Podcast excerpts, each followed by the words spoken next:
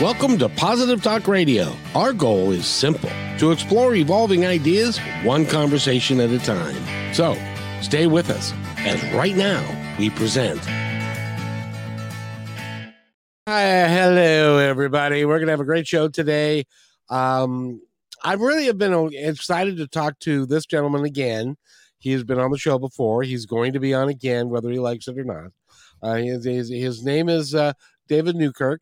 And um, he has got a couple of websites. We're going to focus on one, which I want to talk about a great deal because it really talks about your spiritual journey and what that is and what it's not, and and how how does it actually work. I think there's a lot of people that hear about, I'm on a spiritual journey, and I'm and but they don't really know what that means. Or what they what they're actually about, and and David's taken a lot of time. He knows um, a lot about uh, about this topic, and he'll be fun to talk to about it. So that perhaps if you are in the middle of that journey, but don't know you're in the middle of that journey, you can kind of put a, a name to it and and figure out how you're going to best serve yourself. And so, given that, uh, David, how are you? Nice to see you again. Nice to see you, Kevin. I am I'm doing wonderful today. Happy Friday, and uh, thank you for having me again. This is oh, a, just as pure joy. It's it's so much fun to to have you here because uh, I learn so much every time we talk, and uh, I you you give me a lot of things that I need to ask really good questions about, um, and to learn about what you what what you know and and stuff. So it's and then we have a nice um, exchange and banter back and forth. By the way, Rebecca says hello.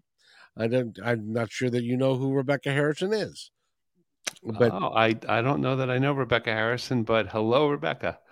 And uh, she's she's a good friend of the show, and uh, and I'm looking forward to uh, talking with you. So let's talk about the the, the spiritual journey me dot com. What brought that uh, website about to, to happen? It was one of those things where I'd been doing work ever since I was six years old. It's just been very, very, very different. My perspective, my way of being, everything had been very different. And I have no qualm saying I'm fifty-eight years old. So, you know, being in a generation where you have those experiences, those are just things that I ended up keeping to myself and doing things, you know, for the beneficial good of others just within myself. Because that's not something that, you know, in a generation growing up when you're young, that uh, it's acceptable or, you, you know, can even be in an extroverted way viewed or seen.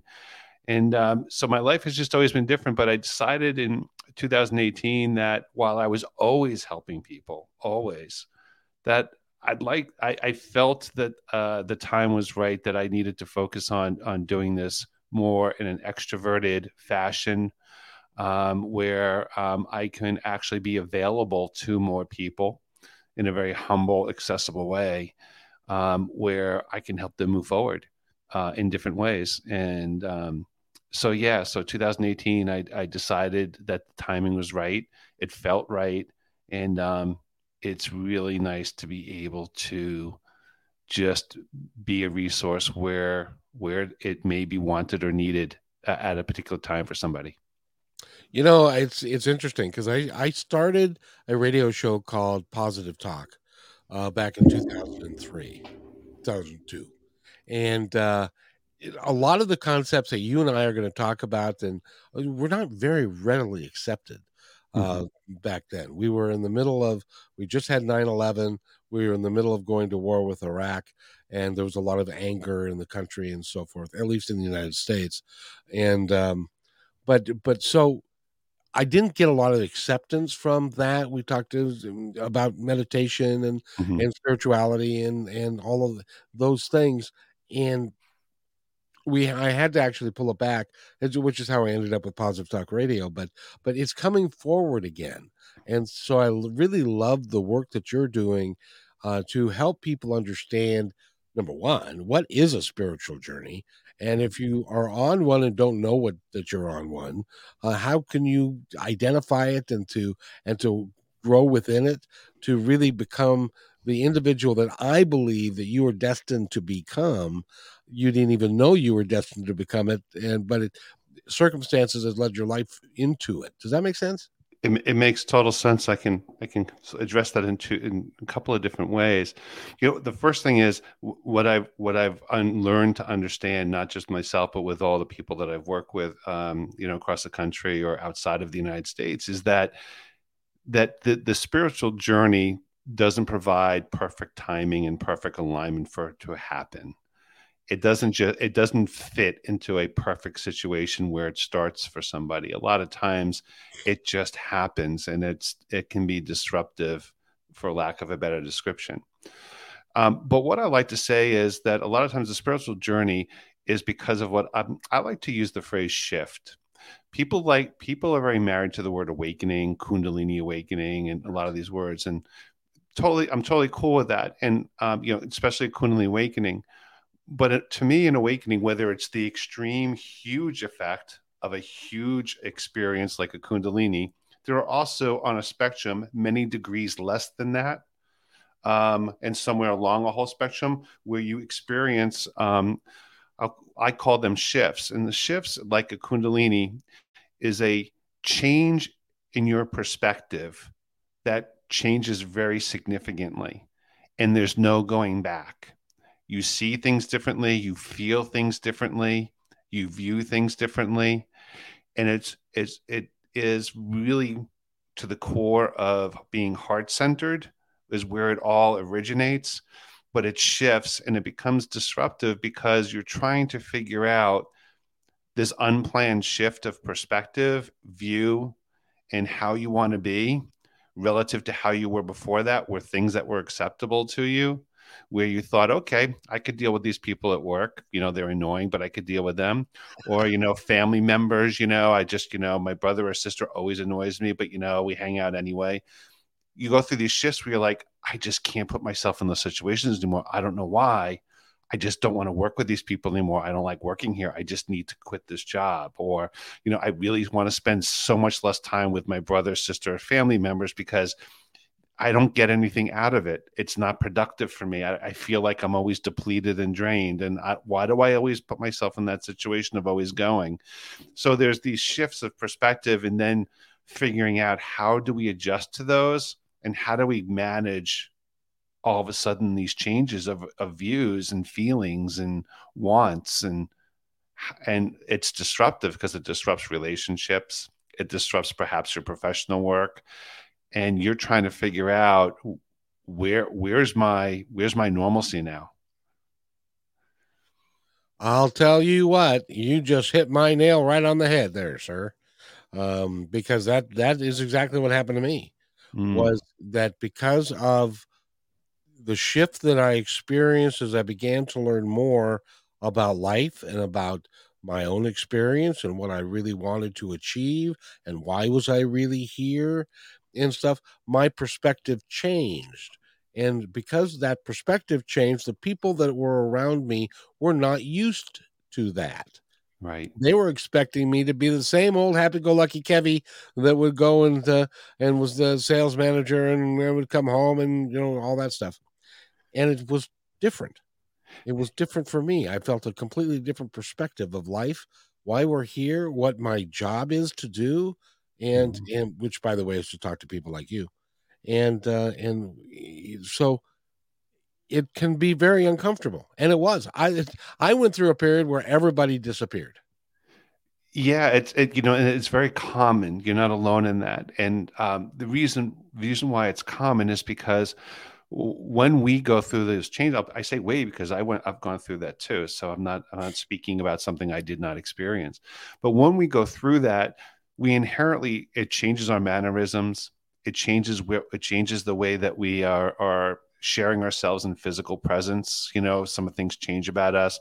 We find ourselves less engaged in conversation in front of people, more engaged in maybe something else, and no one else though wants to talk about those things. So you find you're talking about something and everyone sort of just wants to move on. And so what happens is everyone else is feeling that change in you and seeing it as well. And they don't know how to react because they've been conditioned over the years of experiencing you habitually the same way. And then all of a sudden, out of the blue, you just appear different and you behave different. You're interacting differently. and they and they can't figure it out. And so they're just as uncomfortable. And we have a comment from Doctor Marnie. She's one of the the um, uh, favorites of our shows. And and uh, David, I've experienced significant shifts as a result of spiritual experiences and S T Es. Do you find that trauma and or a big life change can prompt these changes? Oh, that's a great question. The, and the answer, the short answer before I give a longer answer, uh, Doctor Marnie, is is yes, it actually can create and prompt those changes. I find that a lot of times those uh, traumas or big life changes are actually the catalysts that can create those changes. You know, some people I find have gone through those shifts when they're actually young, and they realize they've been going through all these many shifts through their entire life into their thirties, forties, and fifties. And so it's been gradual. And then I, I work with people where they'll have an awakening that completely puts them into a psychosis, uh, as well as into the spiritual aspect. And they're trying to navigate both parts, which part is psychosis, what part is, is the real spiritual me. Um, and it will come, it's, for some people, it's like um, Niagara Falls opening up, because what I find is that those big changes or those traumas uh, stir in a lot of people the things that they suppressed growing up. So, you know, there's a lot of social conditioning, familial conditioning, things that go on where you're never really yourself. You're you're doing things in obligation to make everybody else happy around you because you're behaving the right way. You don't talk, but you're in front of everybody. As a kid, you have your own thoughts, but you're supposed to think the way everyone wants you to think with their values as you're being molded as, you know, growing up. And so what happens is you experience things, or you experience tra- small level trauma or other traumas. And I'm not a, I'm not a clinical person, so forgive me. I, I don't mean to pose as one, but we we bury these things. And what an, uh, a shift does, it brings all of them forward at one time. And it's sort of like it opens that Niagara Falls of all of these things that you, we've suppressed over the years come forward as a bunch of things that we haven't cleared or worked through. And we're and they when they come at one time, they can be really hard to navigate. So I think yes. Um, I the thank you for your question. I think the long the longer answer is it can. There's a lot to discuss there, and I'm sure it may raise questions to pick this these comments further into other pieces to explore. But yes, the um, I do find that that does happen a lot, and um, navigating that and working through it, it can be a challenge. But it's also on the other side, it's a wonderful thing when they work through it. And Doctor Marnie, feel free to, if you have another thought or if you have a specific instance that that David might be able to help you with, then feel free to uh, to put that into the chat. And and the other folks that are here, thank you for being here. Oh, and she went fast. Uh, thank you for your answer. Uh, so um, I, I hope that I hope that helped you, uh, Doctor Marnie, because it's. I was talking the last hour, and it seems like, and David, correct me if I'm wrong, but it seems like as far as dysfunctionality, we all have some. It's an equal opportunity thing, be it because of our family situation or um, something that happened to us that we may forget for a long period of time, and then something triggers it and yes. brings it back. And then, then it, it, hopefully you're in a better position to be able to deal with it at that point. But, mm-hmm. but is that, is, is that, are we all as dysfunctional as I think we are?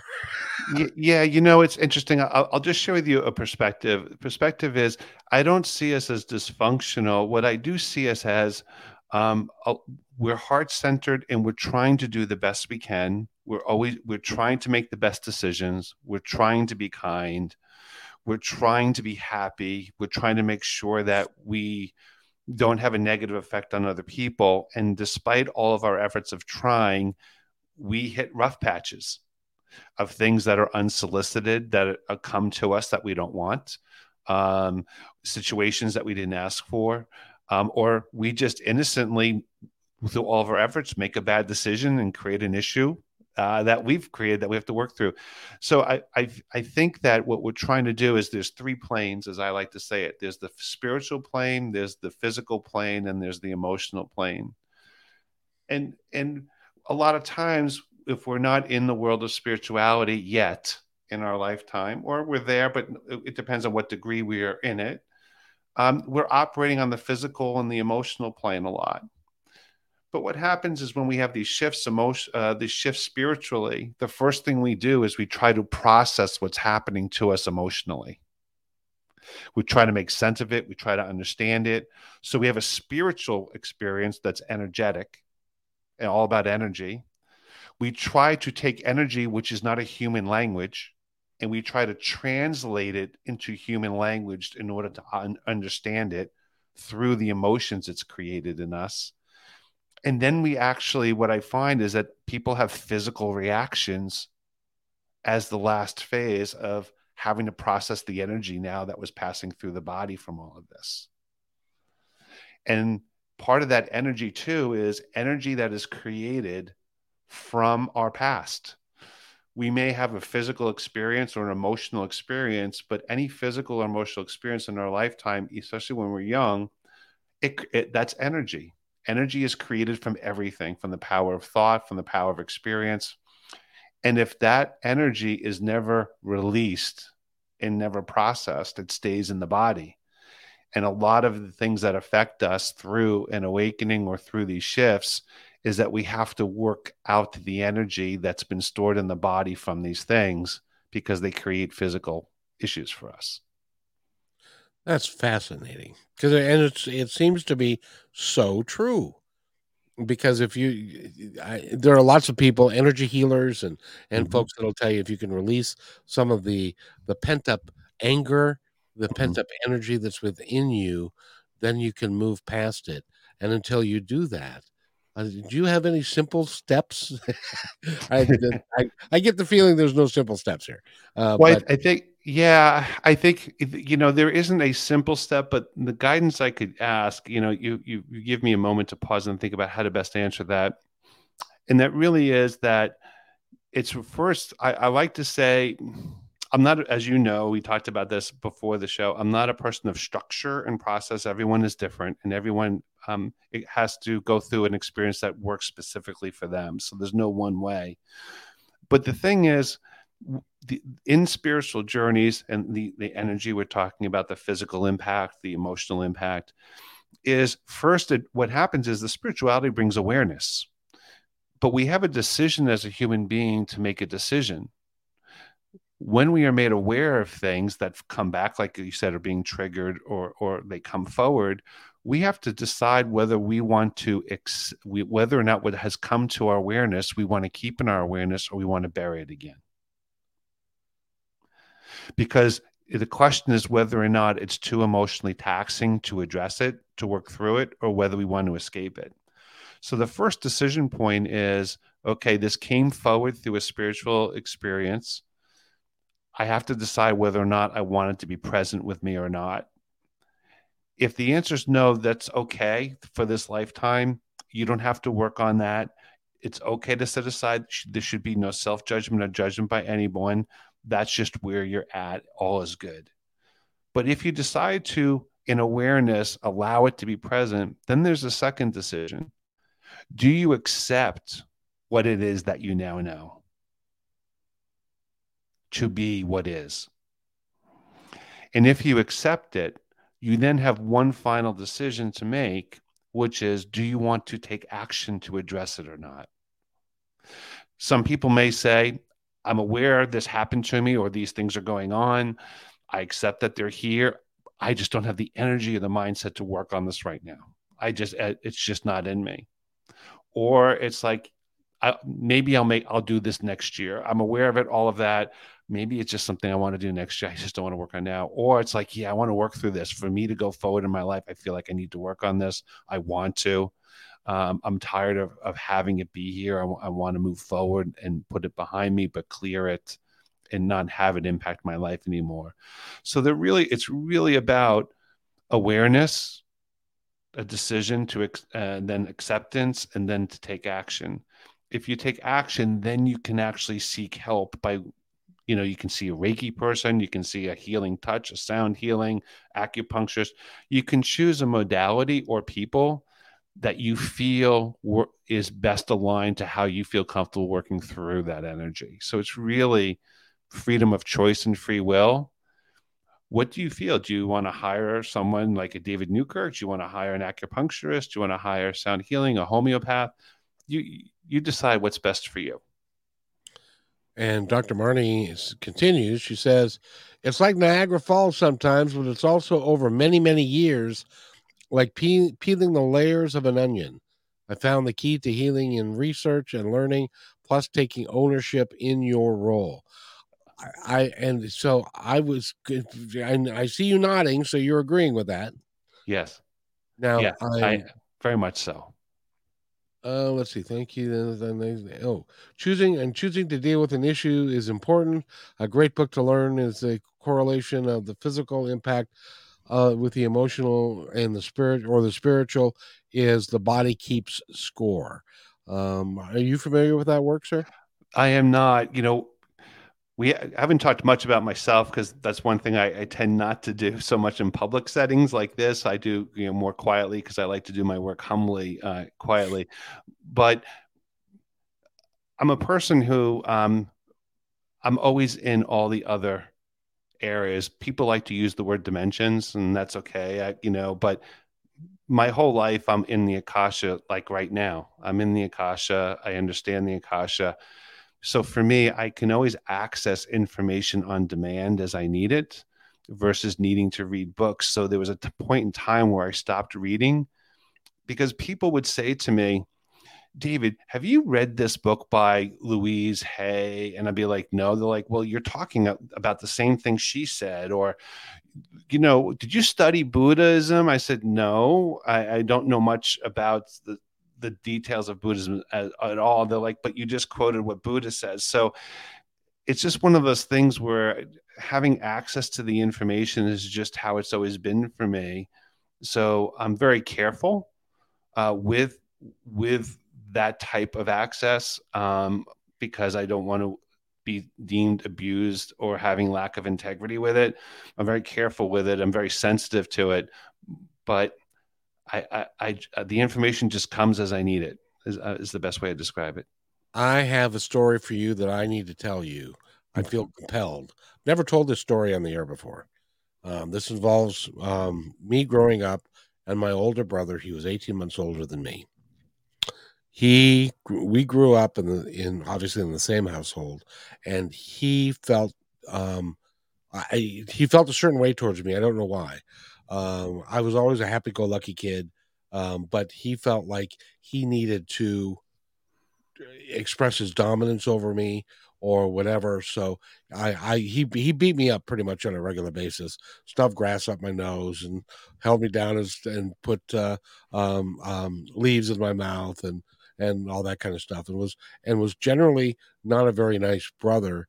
I didn't feel like I could go to him up to and including the time when I was ten years old. I had just seen, um, I just seen Hang 'Em High, the the uh, Clint Eastwood movie in a uh, um, in a preview, mm-hmm. And so we had an apricot tree in the backyard, and uh, he had taken a um, a rope and put a loop in it. And there was a ladder set next to it. And I pretended, being a ten-year-old, I pretended that I was about to be hung and climbed up the ladder and put the noose around, or the rope around my neck. And then he pulled the ladder away. And I, for the rest of my, for the rest of his life, he pulled the ladder away. And then, of course, I was choking and, and stuff. I had a rope burn from ear to ear. Um, and then he, he put the ladder back um, because I think it scared him. Um, but for the rest of our lives, we would laugh about it from time to time. Oh, my brother that hung me. I've never heard of that before or since. Um, my brother hung me. But then when he got cancer, he had stage four lung cancer. And this is two years ago and has subsequently passed away. I felt an immense anger because I wanted to know why. Can you can you imagine it is doing this to anybody that that that you know that you're going to pull the ladder away from them and it's going to and and and you're risking? I didn't understand. I still don't understand. But when he was dying, I wanted to confront him, but I knew he was dying, and so I had to let it go. But it still bothers me to this day. I want to know. Dang it! Why did you do that? uh, you know, and uh, I, so that's an unresolved thing in my life. Mm-hmm. Uh, um, it was really, it was really quite weird. And, and, and the fact that he then took these little Band-Aids and put them around my neck so that my mother would not see the rope burn. She'd just see the Band-Aids. That, that trick didn't work, but he never got into trouble. Um, they never sought counseling for him to find out why he would do such a thing mm-hmm. or anything like that. And so it, it always stuck with me that that was, but I buried it from, for many, many years until, until two years ago. Yeah. It's, it's very interesting. Thank you for sharing that story. It, it's very interesting because that, that is an example of energy that stays in you from the experience. You know, there's a lot of emotions. I could see it still, the emotion in you as you were sharing, but there's a lot of energy with that that stays in the body. And I'll, I'll just share with you what I've experienced, and because I think it's important, is that I've had people who have dealt with not that that exact specific scenario or close to that similar scenario that you just described, but to some pretty significant, serious stuff. And um, somehow it, w- it, it, it was, it's unresolved. And what has happened is I will be with some a client, I'll be with somebody, and I'll say, do you have a pain in the back of your left shoulder blade that curls slightly to the left under the base of your neck, and that that pain has been there for a really long time? And they'll say, yes. That's, how do you know I have that pain? I go, on a scale of one to ten, what is it? And they'll be like, it's a nine and a half. I'll be like, have you had that for the past X number of years? They'll be like, yeah, how did you know that? Because I'll feel it. I'll feel that energy, and I'll feel it associated with the emotion of the event, like what you just described. And I'll, and, and, and I'll, and so what happens is that energy created from that event eventually over a long per- a period of time is energy that attaches itself to some part of the body, and it creates a physical pain and physical discomfort. And that energy has to be removed because it creates, like, I guess the best way I could describe it from a human perspective, it creates like roots. And, and it attaches itself, and it has to be be pulled out, and people get a lot of relief.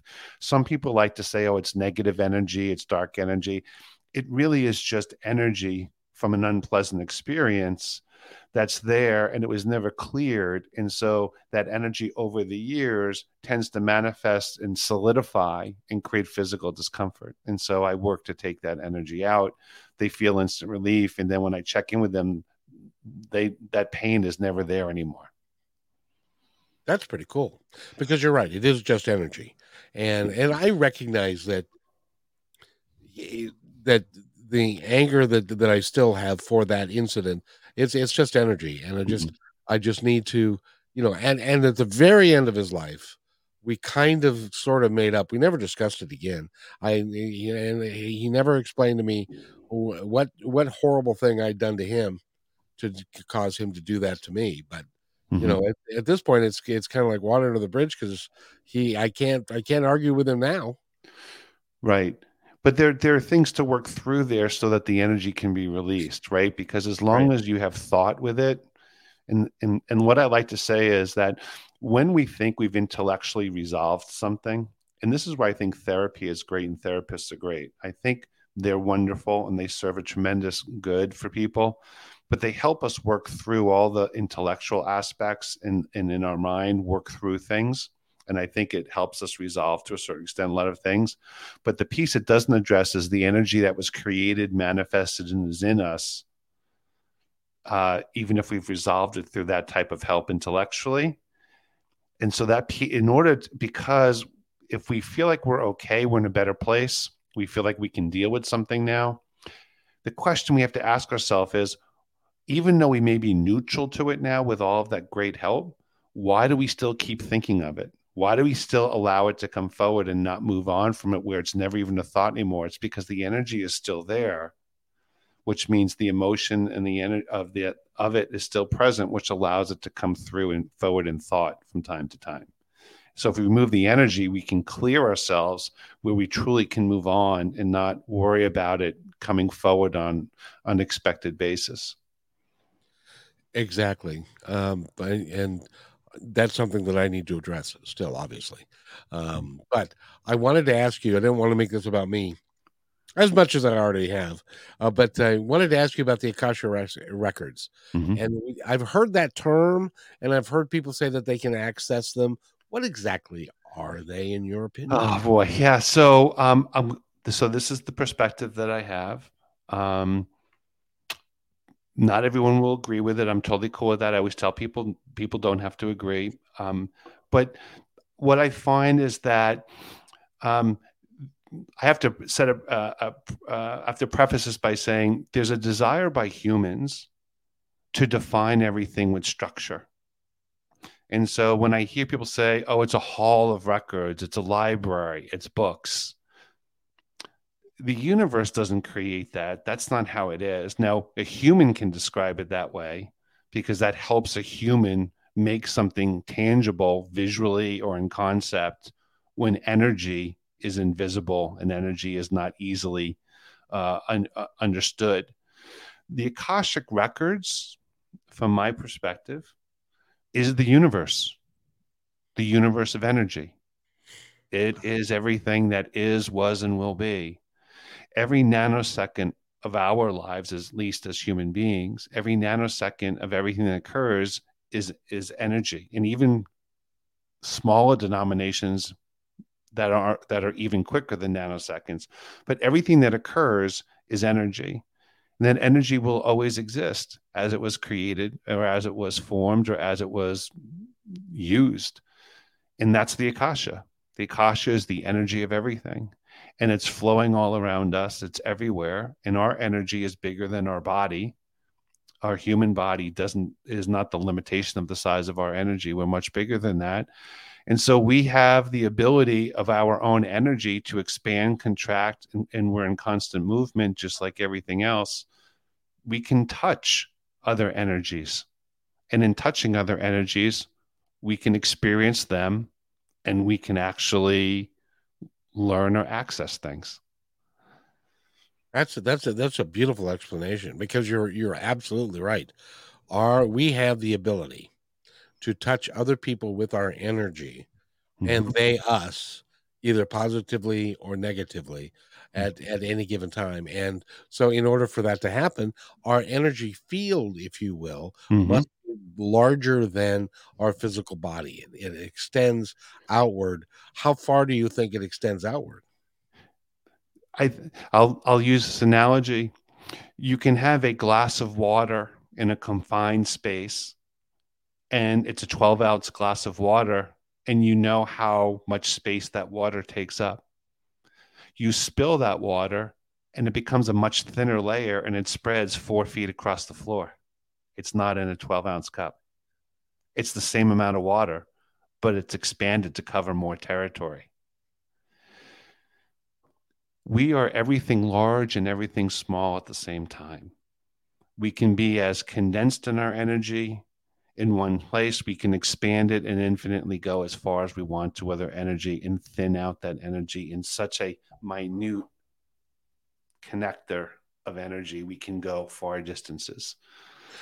So that's why when I talk to people that are energy healers or a psychic medium, or so, and they can talk to somebody on the phone that maybe they may be in New York and uh, I'm in Washington State, but they can do a reading with me because their energy can expand that far and ours can touch if it's vibrating the same. Is that?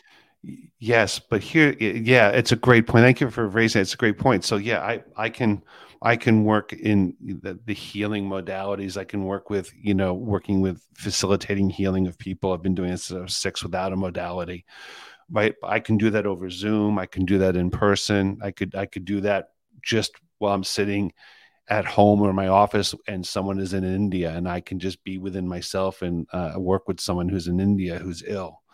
So yes, the, the, the whole point is that there is no such thing as a, a limitation of time and space that restricts our energy. We can be everywhere and nowhere at the same time.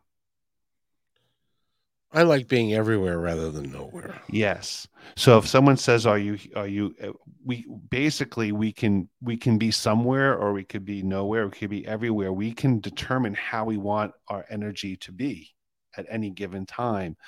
But yes, it, energy, see the thing about energy healing, and I, I, I think I need to point this out. People are not healers. No one is a healer. What, what they are is a facilitator.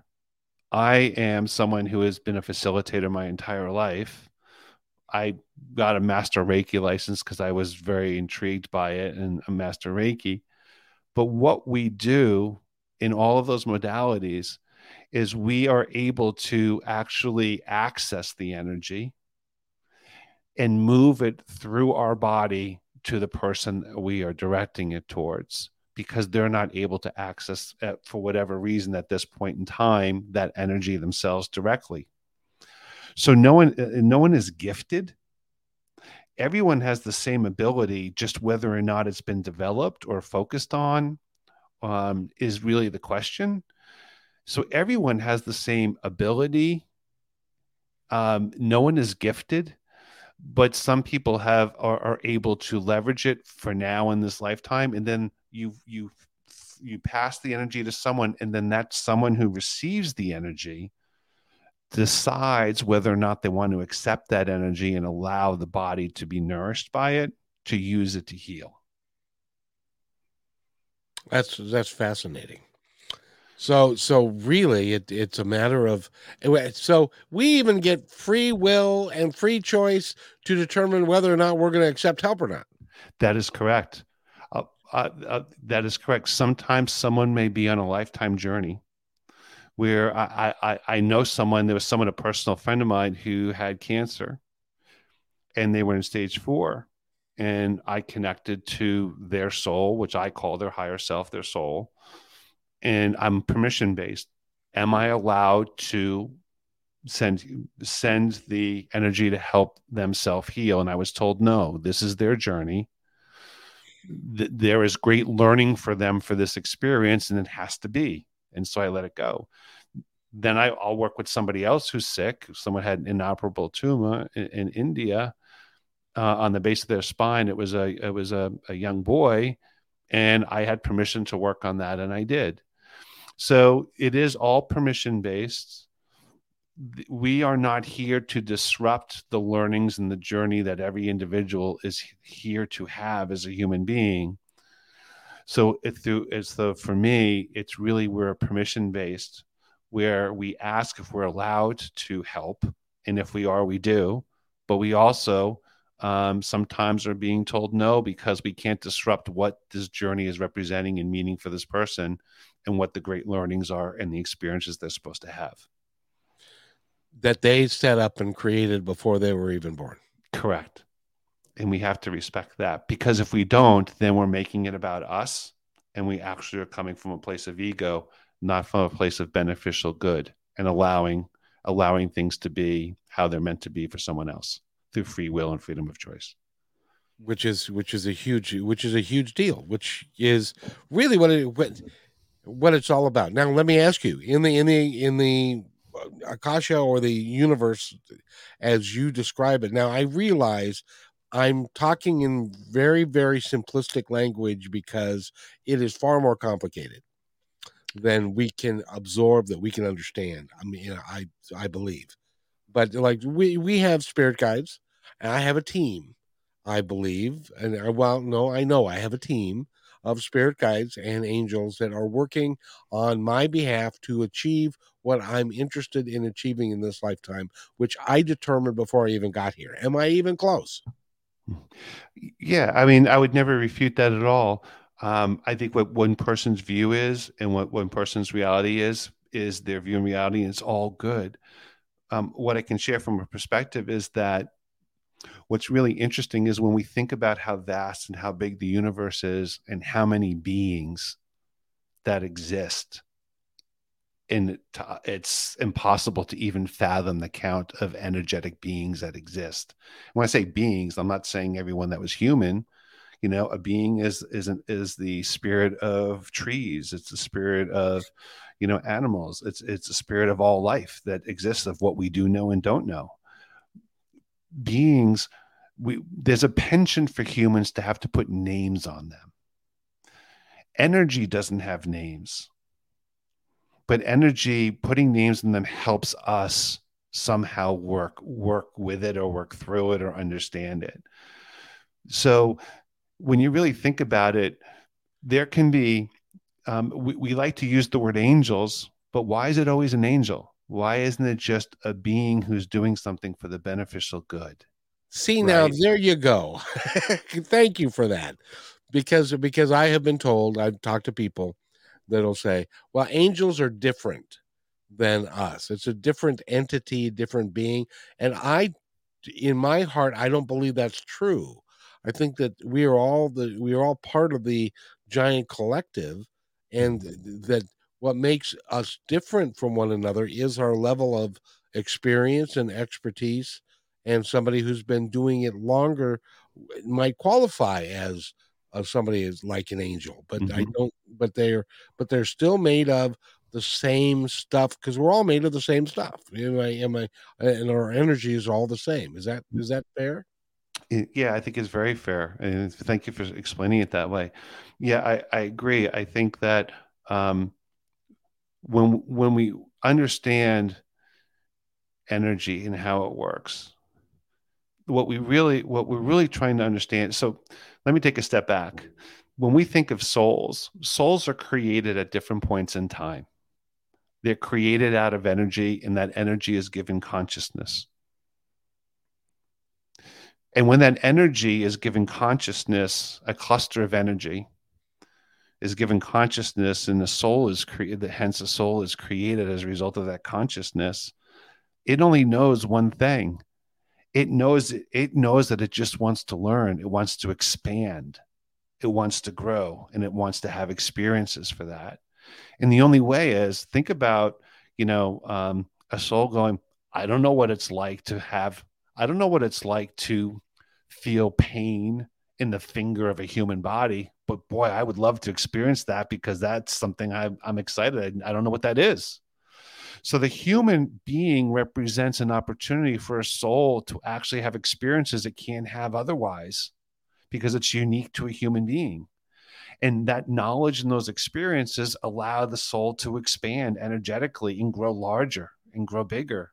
And, and expand itself. And so we're all here for the purpose of helping our souls expand through experience, learning, and understanding. But we have to remember, I always ask people, what came first, the soul or the human being? Soul. And they'll say the soul. I said, well, if the soul came first, then that means the soul is limitless compared to the human being. The human being puts limits on everything. We do. And the soul always knows more than a human being.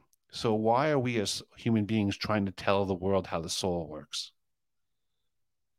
Because I, because we're, I don't know why.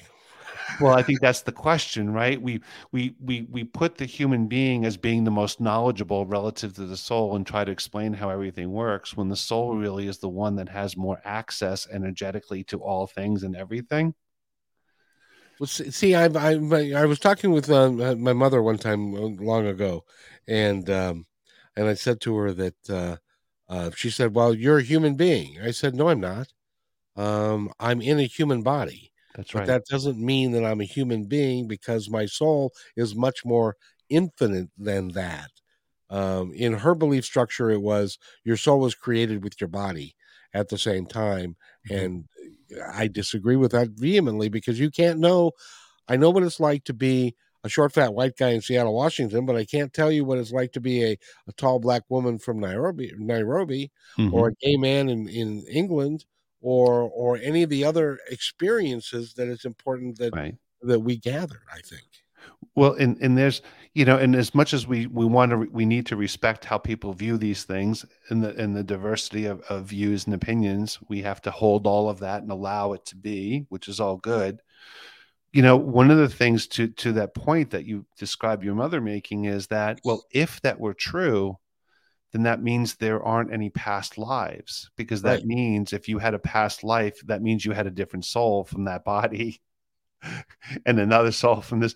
So, so what we're really, you know, really the, the concept here is that the soul is an energetic, is an energy that is not defined with a limited lifetime based upon the lifetime of, of the human body. And so therefore the soul can come back and have other experiences to further expand. I have, I have, tell me, tell me if this makes any sense to you at all. I have something called uh, pumpkin pie. Um, first of all, describe to me what it's like. What to, what does what it's like to eat pumpkin pie? Go ahead, describe it for me. To me, eating pumpkin pie is you first recognize that the fork has to break through the crust after breaking through the softness of the custard created by the pumpkin pie. You notice the darker caramel color of that pie, maybe some po- pockets of dark spots from how things have settled in it, whether it was the nutmeg or the clove.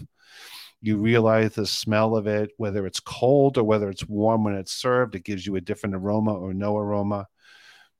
You use your fork to break through the crust, get a piece of the custard, and then you taste the texture and the flavors in your mouth. That is that is a, as good as I can describe it myself, but that doesn't tell us how it tastes. That's that, right. You have to experience That's it right. to know how it tastes. Absolutely, so, because that was my experience, but that's not necessarily going to be anybody else's experience. Right. So I, I had a little parable of uh, three souls are talking, and they're and they're talking about their experience on Earth, and and um, they're and. One of them says, what was your favorite experience? And he said, it was Thanksgiving. Oh, mine too. I love Thanksgiving. It's it's great. And the third guy never experienced Thanksgiving. He lived in a different culture that didn't have it, and he'd never been involved with Thanksgiving. And the guy said, well, what was your favorite part? I love the pumpkin pie. Oh, it's just to die for at the end of the day. And so they tried to describe it to the gentleman who was there that was had never experienced pumpkin pie. And they said, well, it kind of like it's custard. What, what's custard? What is crust? And what, what's crust? It's like, right. I don't get it. I don't, I don't understand it. So he right. resolved the next time he came back, he was going to be in a place where they had Thanksgiving so he could learn about pumpkin pie. He did that. He died. His body died. He went back to heaven. And now they can all have a conversation about pumpkin pie because they'd all experienced it. Does that make any sense? It makes perfect sense. And that's really what, that's really what it's all about. I think that's so awesome for you to say, Kevin, because that's really what it's all about. It's all about experience. And the way that we experience things differently is the way that we form perspective. We form wisdom, we form an understanding, or we create knowledge. And so that, that, that is all different for all of us. And I think that's extremely important because what you just described and how I so emphatically agree with you is that when we use modalities, and modalities are very important tools, but I see them as foundational. Modalities help introduce people to energy. They introduce the concept of healing. They, they help people develop things to develop a way to do things to actually deliver the beneficial good to others and to themselves and to help. But the modalities are like religion, and from my perspective, in that they create a structure and try to have you conform to a very specific way of doing things. And if you do, what you're trying to do is standardize the experience, and you're removing what you just said, which is having different experiences. Now, is that it? And I never understood this because, from what I understand, to work with Reiki and work with energy, it's it's pretty easy to do, and it doesn't require a degree or what. But they, but then they have Reiki masters and and mm-hmm. folks that do that. Doesn't that limit how they can use their energy, and they're they're being taught to do it a certain way rather than the expression of themselves in their heart? Yes, so it's a double-edged sword. So, for example, Reiki or other energy modalities, there's healing touch, there's sound, there's all sorts of, they're all, they're all great. There's over two hundred modalities. Um, you can do the method that you're taught, and it will serve and it will help people. Um, it doesn't always serve and help everybody. Um, but it does help. It does serve and help. It depends on the individual who's the recipient as to how effective it actually can be. But the person who's delivering it also does an im- impact on how effective, because they could they could deviate uh, from the method, um, and that's the double-edged sword. If they deviate from the method, sometimes they can do things which actually creates energy problems. Because, but they they like doing it a different way than they were taught, but they don't realize they're actually doing something energetically that is actually um, creating more harm than good. Um, or people can be doing things energetically that are are more um, they go they they're doing things that they feel is right, and they are intuitively right, and they are helpful. So it does vary. Um, it's okay for people to move away from the structure. I, I believe, I believe moving away from structure, but there are people who do everything the right way, do it all for the beneficial good. They, they deviate, and they do it with, uh, with the deviation, they do even better good for other, for people. But then you have people who are sort of in lack. They're in the spiritual industry for reasons that are not really where they're particularly grounded, and they're particularly um, expanded to where they should be in order to actually do that modality. And they do harm more than good, because they really aren't at a place within themselves where they really, I'll say the word yet, are yet ready to do that work, but they do it prematurely. Which brings the question, how can you determine when somebody is a good practitioner or a yet to be good practitioner? That's a really good question. That is, so I'll give you an answer, but I would say it's it's it's subjective, right? Sure. It's sort of like, you know, how do you know what you don't know, right? How do you how can you tell you're putting your faith and trust in someone? They'll tell you a, a good story, a good explanation. There is no fail-safe to choose the right person. I, I think what it really is, is, um, is someone telling you what you want to hear, or are they just having a good, normal conversation?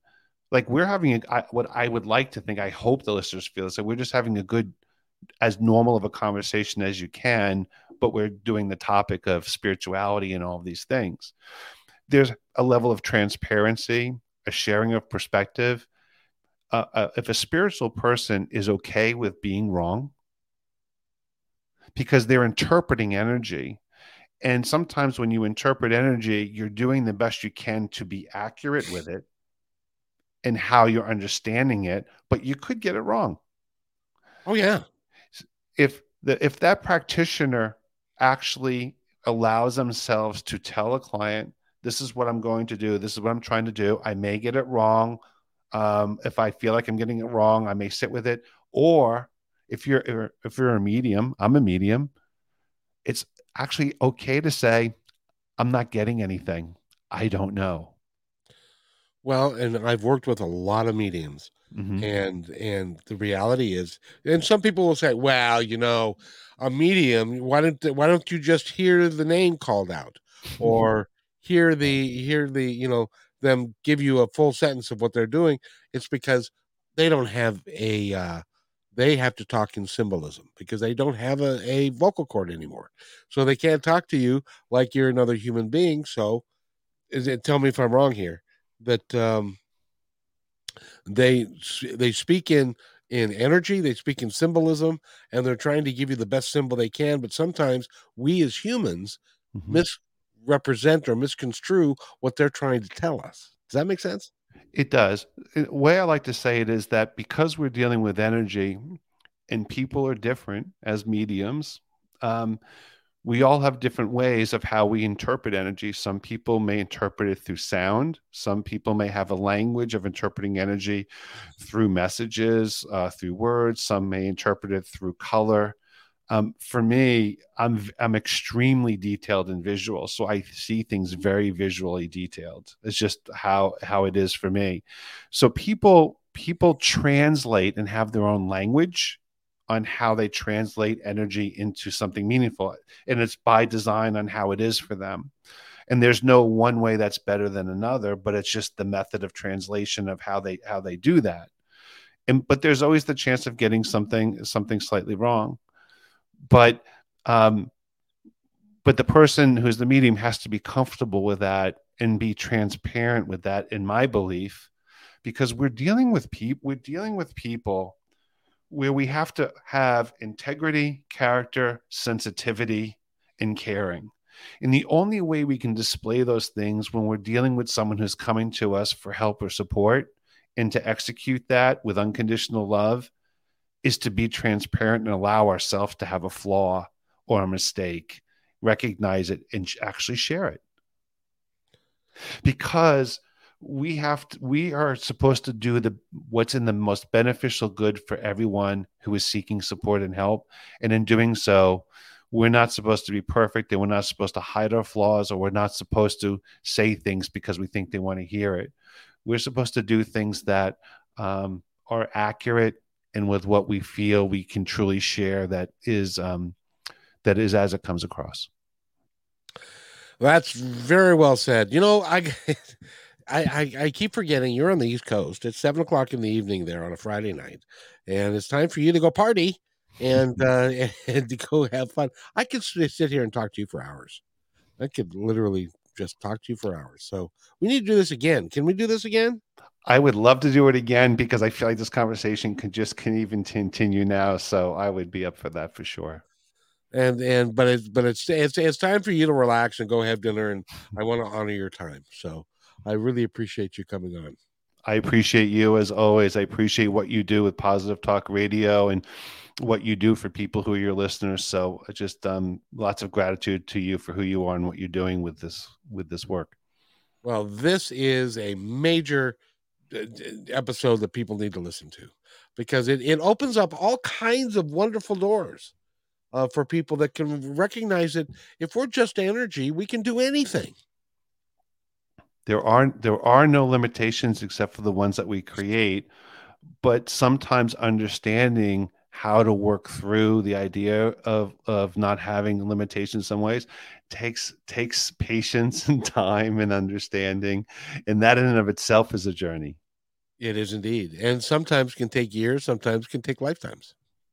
And sometimes it could take six months. It depends on the person where they're at. It it doesn't always have to be long and arduous. It really, that's the beautiful thing, is the journey itself is beautiful. However it unfolds, it is a beautiful thing.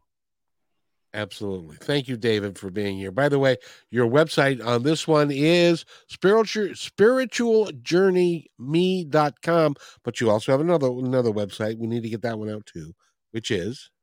Oh, that one is the business one, Ethos Consults with an S dot com, but spiritual journey me dot com is, I think, the one that so accurately represents today.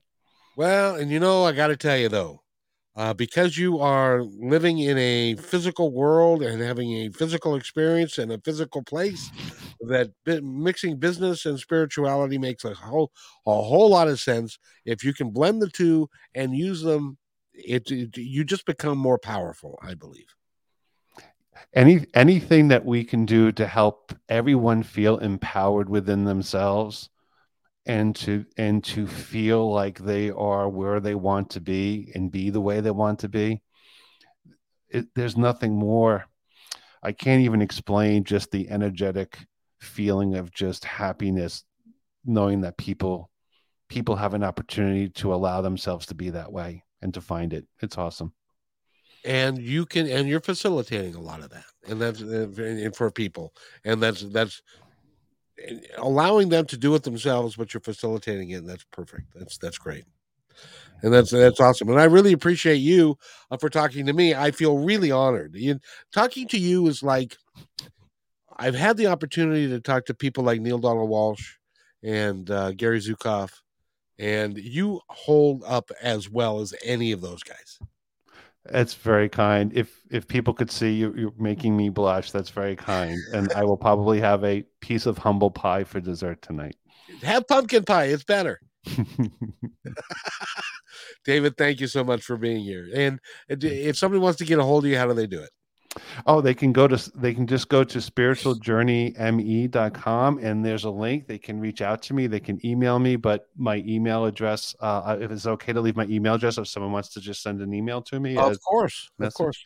Um, it's my name. It's D from my first name, David, and my last name, Newkirk, D N E W K I R K at Ethos, E T H O S, Consults, C O N S U L T S dot com. And feel free to drop me an email. And um, I'm very good at uh, responding and not delaying, just because uh, it's a respectful thing to do.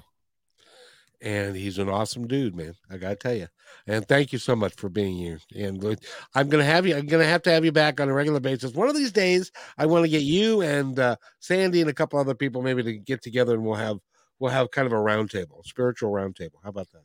I would love that. Anything you organize, I would love to do to support you in the show. Absolutely. Thank you, sir. I really appreciate it. Stay right there and I'll be right back. Hey, thanks for enjoying this episode all the way to the end. Please give us a like and subscribe to this channel. This has been a production of Positive Talk Radio dot net. Please visit our website, oddly named Positive Talk Radio dot net, for more details about us and our mission, which is to provide great positive programming designed to inspire us all. I'm Kevin McDonald, and I'm proud of these shows, and I truly hope that you'll like them and share them with friends and family.